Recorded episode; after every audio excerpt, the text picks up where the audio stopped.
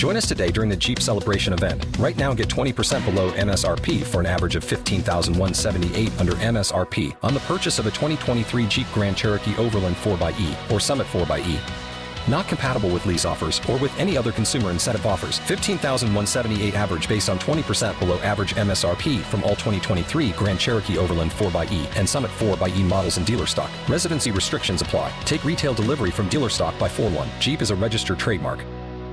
Out on 5, there's a documentary called The Poison Garden. On Wednesday, March 1st, program starts 6.30 p.m. about injustices upon black people in Broward County and South Florida, administered by law enforcement and the courts and citizens in Broward County. Horrific and egregious crimes that happen from the law firm of Hauser, Pettis, and Schwamm. We have attorney Eugene Pettis. How are you today? I'm doing well, Rodney, and thank you so much for having us. And producer of the documentary, The Poison Garden, attorney Chris Mancini. How are you today? We're doing great. Good morning. This documentary deals with the treatment of black people in Broward County that led to a landmark decision, as well as other cases in South Florida. You're going to have a showing of this documentary at the New Mount Olive Baptist Church in Fort Lauderdale on Wednesday, March the 1st. You start with a prayer service at 6:30 p.m. and the showing of the documentary at 7 p.m. Why is this documentary important to see? Film is The Poison Garden. You know, it's been said that those who don't know history are doomed to repeat it. Our black community here in South Florida. This documentary brings to light some of the history that we must know. And while it's hard to see, it's very critical that we know it and our children know it so that we'll make sure that these events don't happen again in our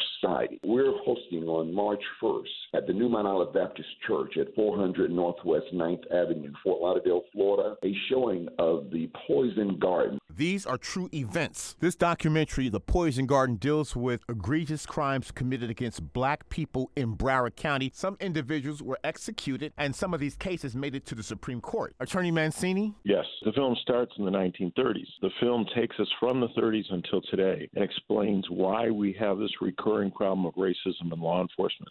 Specifically, in the 30s, we talk about three cases that culminated in the lynching of Rubin Stacy by the Broward County Sheriff himself in 1935. You profile the case, the Little Scottsboro Boys, which occurred in Fort Lauderdale, Florida. You talk about the Chambers versus Florida case that happened in Pompano Beach, eventually made its way to the Supreme Court where you can no longer beat a confession from a suspect, the treatment of Bahamian immigrants to South Florida, and you even address issues of the Arthur McDuffie uprising in Miami. Yes, I mean, the Little Scottsboro Boys was just as famous a case from the 30s as the Scottsboro Boy case from Alabama. The Little Scottsboro Boy case happened here in Fort Lauderdale. That was the result of the murder of a fish peddler from Hallandale. And when that happened, the entire white community in South Florida turned against the Bahamian immigrants that had been brought to the United States to take the place of the Mexicans and the other people that had been deported during the Mexican deportation era. So when Fort Lauderdale had two to one in terms of population, You mean a black white population, two to one? two blacks to one when these issues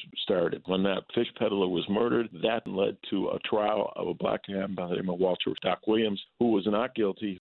Who was convicted and executed 20 days after his conviction without an appeal. And that then led to the lynching of Rubin Stacy in 1935. So the theme of that particular period is that in South Florida, everything's connected. And there's usually an economic or a racist agenda behind these particular cases. And then from there, we jump into the 1980s right up to today. The film, and Eugene is in it, and he talks about one of the egregious instances of racism in South Florida back in 2015, 2016, when we had a group of Fort Lauderdale police officers that were engaged in all this racist activity. In the film, we talk about the fact that South Florida has a curse that's been hanging over it all these years because we refuse to look at where we came from, and therefore we don't really understand why these problems continue. And Black Broward County knows the legacy of Sheriff Clark and leaving black bodies. The sheriff of Broward County, sheriff of Dade County, they were all under pressure to try and keep the black population in line. Blacks were outpopulating whites two to one, and those economic pressures and the conflicts that arose from all that immigration policy is what led to these incredible cases of outright racism back in the 30s that keep reverberating. Everybody knows about the McDuffie riot, cases involving police shootings, Eugene Pettis'